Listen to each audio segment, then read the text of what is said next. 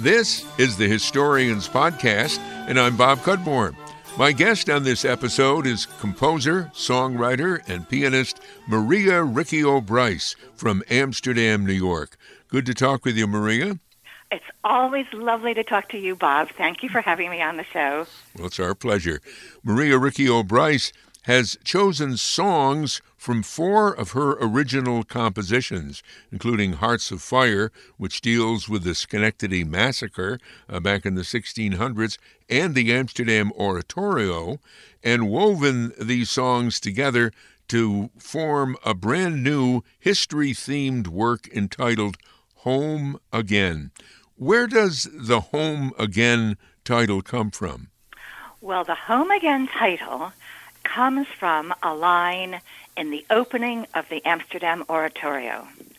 The opening number of the oratorio basically addresses, it, it's as though the singers are talking from a great distance of the past that went before us and living here in the present.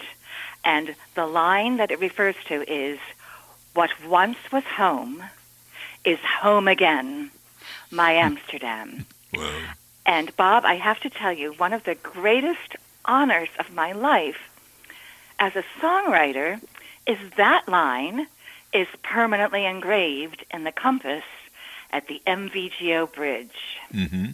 And you, what you're referring to is, well, the Mohawk Valley Gateway Overlook Bridge, but a lot of people still call it, maybe I, I included, the pedestrian bridge uh, yes, over the Mohawk yes, River. It's got various uh, monikers, but yep. I, th- th- it's a mouthful, the Mohawk Valley Gateway Overlook, but it's beautiful.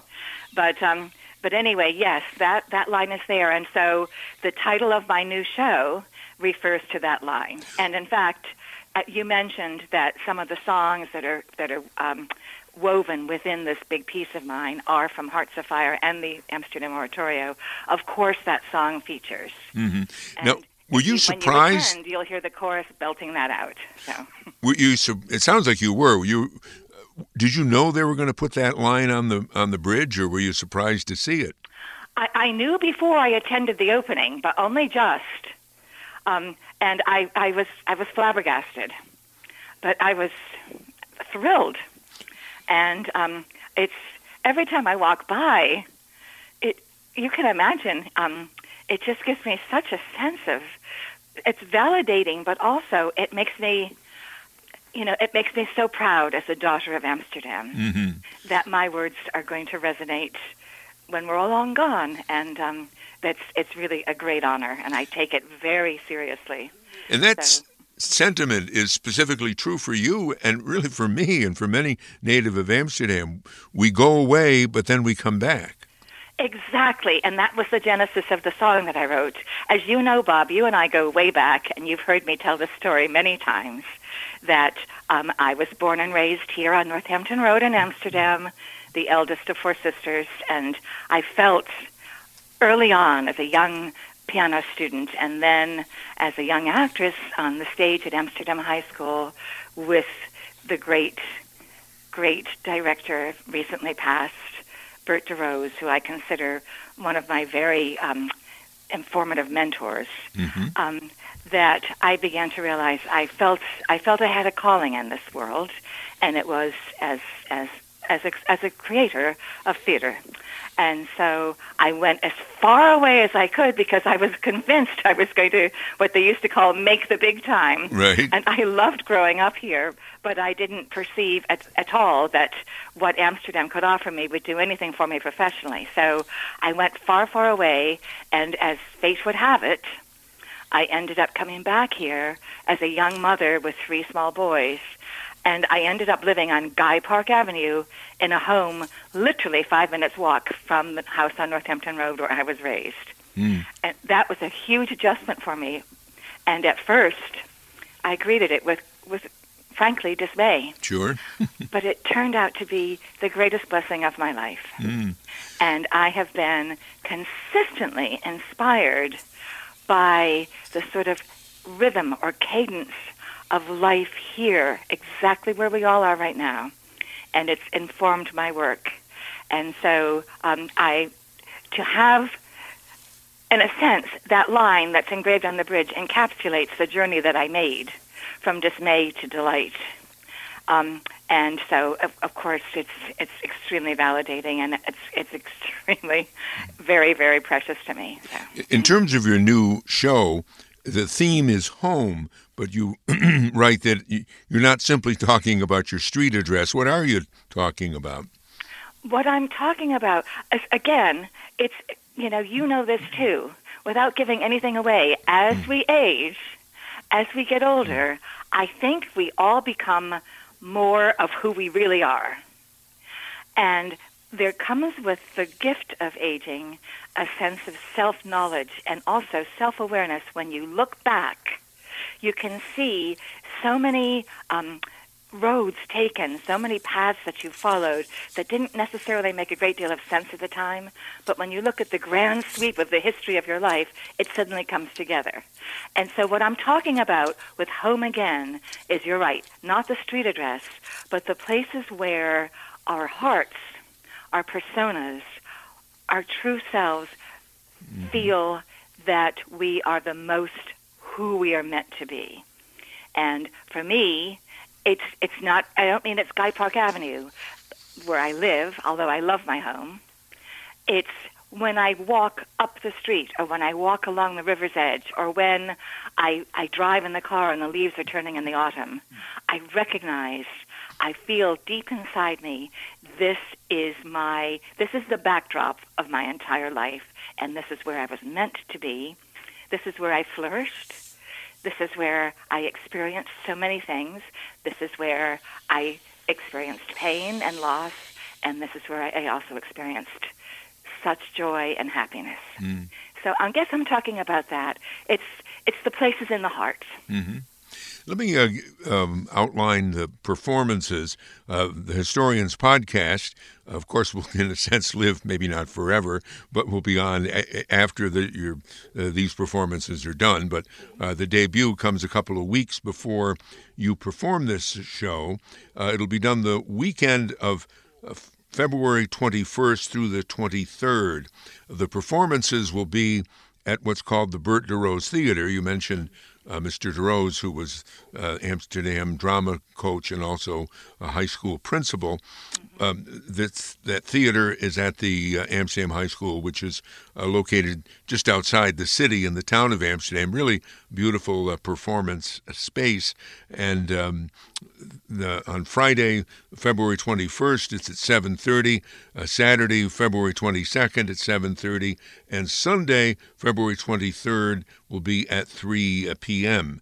And the tickets are currently available uh, from the Amsterdam Free Library because at least the first night's uh, performance is a benefit uh, for the library.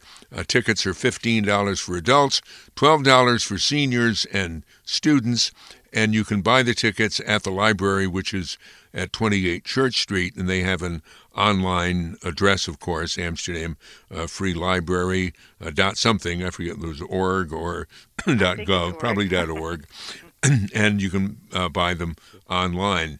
And um, there will be, in connection with the show, following the Friday performance, and again, the performance is at the high school theater, but the uh, following that, there will be a reception, champagne reception at the library, which is on uh, Church Street, and that's a separate cost. That costs uh, $30. Anything you'd like to add to that? That was perfectly done. but I just will add on the behalf of the library the $30 ticket for the benefit would include the show and the reception. Right. And uh, and the library, well, as long as we've brought up the library, why did you choose them as a beneficiary? Well, you know, they kind of, it was, again, it was kind of serendipitous. I had been mm-hmm. asked several times to to repeat the production of the Amsterdam Oratorio, which, if your listeners might not realize, I wrote that in 2001. Mm-hmm. And it was a thing apart, Bob, and it was a whole year of my life from writing to production. And who knew when I was doing that that September 11th would occur because the dates for the oratorio performances were a few weeks later, October 5th, 6th, and 7th, 2001. Mm-hmm. And everything was so very heightened. everything was so heightened. Everything seemed like anything could happen. And so when the oratorio was sung, um, it seemed to me, and I didn't plan this at all. Of course, how could I? When I was writing it, I had nobody has any knowledge of what's to befall, but I felt that um, my words somehow, as all of us struggled to go forward and to make sense of this new country we were in, I felt my words created a sort of balm. But it was for that particular time. And so whenever I was asked to do it again, I just I knew it couldn't be replicated. It was specific to exactly what went on in our country right then and in the lives of all of us living here. Mm-hmm. So I didn't do it again, but I was I I felt um, I've been feeling increasingly that I would like to do something else here in this community. You know, your listeners may not be aware of this.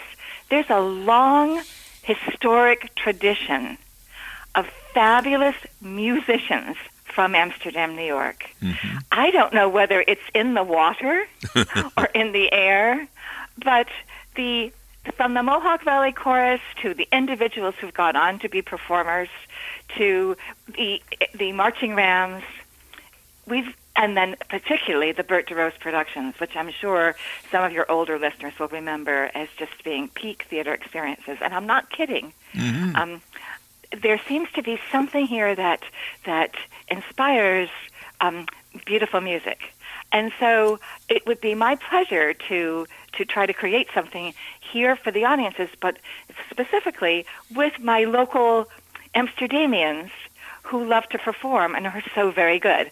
So I was kind of thinking that I might like to do something. Mm-hmm. And the library approached me because I don't know the politics. I'm completely apolitical. I'm a musician. I know nothing. Mm-hmm. so I'll just say this. Um, there was um, a, a great windfall of funding that came through to Amsterdam, New York, some months ago, and the library is one of the beneficiaries. Mm-hmm but they need to raise some matching funds of their own. So I was approached by Sue Kazillis, who's the head of the library uh, board, whether I might consider doing a production of the Amsterdam Oratorio um, as a fundraiser. And I told her, not the oratorio, but you know, I'm thinking of doing a sort of retrospective of my work. Would you be interested in that? So I met with Sue and, and Nicole Hemsley, who's the, um, the director of the Amsterdam Free Library, and we kind of threw a few ideas along mm-hmm. into the air, and the three of us women got very excited because it seemed a perfect match. Mm-hmm. You know, that building, I think, is amongst the most beautiful in our city, the Amsterdam Free Library. And in terms of my own life, it, it was my mother's favorite place.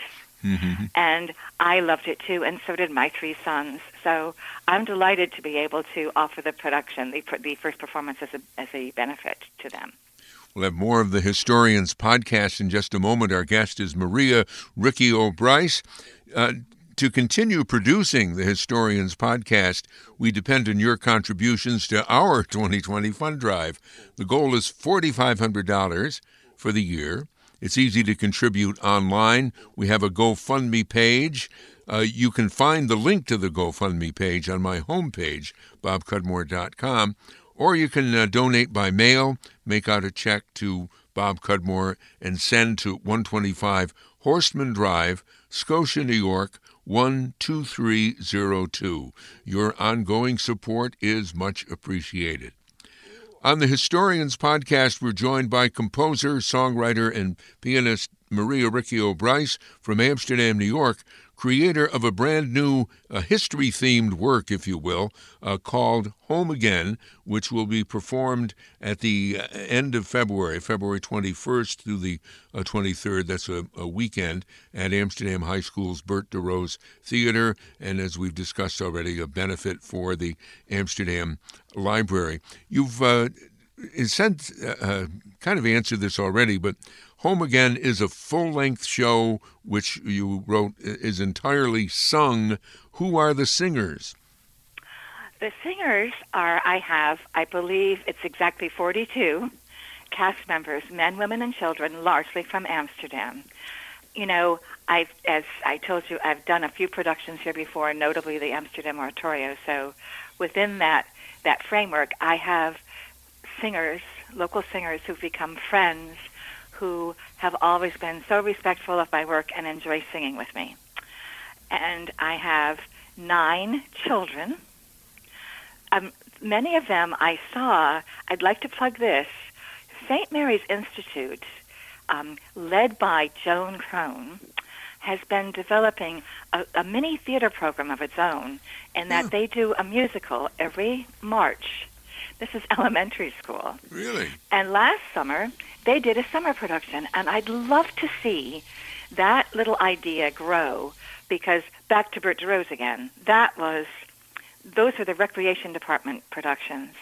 But I felt, other than, of course, I adored performing in them, but it was a great way for the whole community to have an event in the summer that seemed to bring us all together because it seemed to me a cast of thousands in those shows. Bob, you yourself performed in many of right. them, didn't you? Yes, oh no, I did for a couple of years. Uh, yes, uh, and it, it did. It's it seemed like everybody was there. It was and did uh, it? And yeah. then it, it, was in the performances. You, it, it seemed to me the houses were packed. Yeah. So I'd love to see that kind of thing happen again. But at any rate, I went to see this very first summer theater production, summer production at St. Mary's of Frozen, and I saw these young kids who really were sensationally good. So I chose some of them who, whose parents, you know, that's a lot of commitment for parents with children, mm-hmm. but they agreed to to let their kids participate with rehearsals in the evening and so forth. So I've got nine kids. And then I've got, I think the local audiences will be very familiar with some of the performers in the show, but I've got a few. For example, there's a song from the Amsterdam Oratorio that I've included in Home Again. Mm-hmm. It called "Don't Say You Don't Know," mm-hmm. and it it addresses the the Latino community in our city. Mm-hmm. And with the oratorio in 2001, it's a solo number, and it was sung by a 15 year old Amy Melendez, mm-hmm. who I couldn't get over her poise and the beauty of her expression. She was wonderful as a 15 year old. Well, now she's a happily married woman, married to a fellow named Juan Soler, who is a dancer, and they have a delightful marriage, three kids, and she's singing the number again. Really? Yes, in Home Again. And joining her are those St. Mary's Institute kids plus Amy's three children. Huh.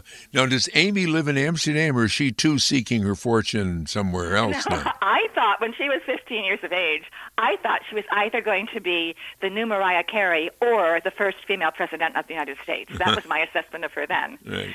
She's a nurse at Broadalbin uh, Schools. Okay. She's a fabulous wife and mother, and um, I, I just, it's, it's again, if we're fortunate to live long enough, Bob, um, within the history of our own lives, how thrilling it is for me to see this this girl who I thought was so courageous to sing the song that she sang with its message, which is a little bit loaded. Um, and now here she is with her children and her husband on the stage. So that that feels wonderful to me. Also, you uh, we mentioned that you're using some of the music from Hearts of Fire, which was uh, from 1990. You've described that as at other times as your magnum opus. Uh, well, I consider it as such. And, you know, again, it was on the Historians podcast that you had me speaking of Hearts of Fire. That was that that's what really changed my life. And that's that's how I made my peace with being here. You know, I was um, a young, much younger woman, and I was beginning my career as a composer and actress and theater director and all that stuff up here, which is it's hard to get work in this area, as you can imagine. Mm-hmm. Um, when the then executive director at Proctor's, um, Dennis Madden, spoke to me, this is in 1990, and said, you know, the city of Schenectady is, is gearing up to celebrate the 300th anniversary of the Schenectady Massacre, which was February 8th, 1690. And he said, I wish that somebody could come up with something to commemorate it. So, knowing literally nothing about the Schenectady Massacre, but wanting so badly to work in this in this field, and beginning to hear a little bit of a something in my mind, I pursued the idea, and I familiarized myself with the events surrounding that horrific event. Um, but then as you know, I am not an historian. I don't pretend to be. I'm a musician. Right. But I was so astonished by the humanity, the human details of that event 300 plus years ago in our neck of the woods because the town of Schenectady was destroyed. Mm-hmm. And and horribly so, mercilessly so. It was it was like their mini September 11th, I suppose. I mean, there were so many lies and so many fabrications and so many evil twists. Um, but what what astonished me, the part of the, the true historic fact was, they could have then said, the survivors could have then said, "That's it, pack up all our toys, we're leaving." But they elected instead to rebuild, Mm-hmm. and that's it was that that that inspired what I wrote about it, but it also caused me to look very seriously at my own life. And it's it's that it's that sort of adage when you're about to lose something, suddenly you see it in all its glory. Mm-hmm. Suddenly, the things you took for granted, now they're being threatened, or now they're gone, become the most precious jewels that you didn't realize you were possessing. And so that writing Hearts of Fire, and at the same time, um, my father had been diagnosed uh, with a terminal illness, and I was caring for him, and he was the perennial stage father. He was so proud of me, and he hmm. believed in me greatly. So at the same time I was writing it, I was tending to him, and the mm-hmm. high point of his day would be at, when I come and to sing to him in his house at Northampton Road, five minutes away, what I'd written that day, and he he actually made it to the opening night performance of Hearts of Fire. But yes, in in the new show, Home Again. Again, the theme is home. So the very first song in Home Again, in a few weeks' time, actually I'm singing, and I don't often do this. Hmm. I don't often perform in my own work. In fact, I don't think I've ever done that.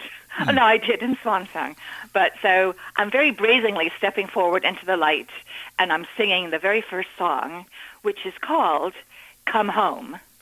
And it's the opening number from Hearts of Fire, and it's also now the opening number of Home Again. There's another uh, family member that uh, who will be involved in this production, who was involved in the Amsterdam Oratorio.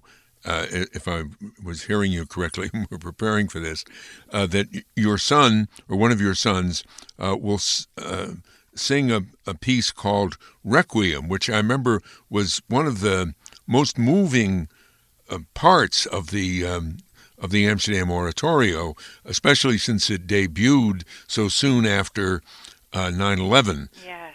Uh, Tell us about that, or, or is it true it's going to be in the, this piece as well? Yes, uh, the Requiem will be featured in Home Again, and it's an eight minute piece, and I wrote it from the Amsterdam Oratorio.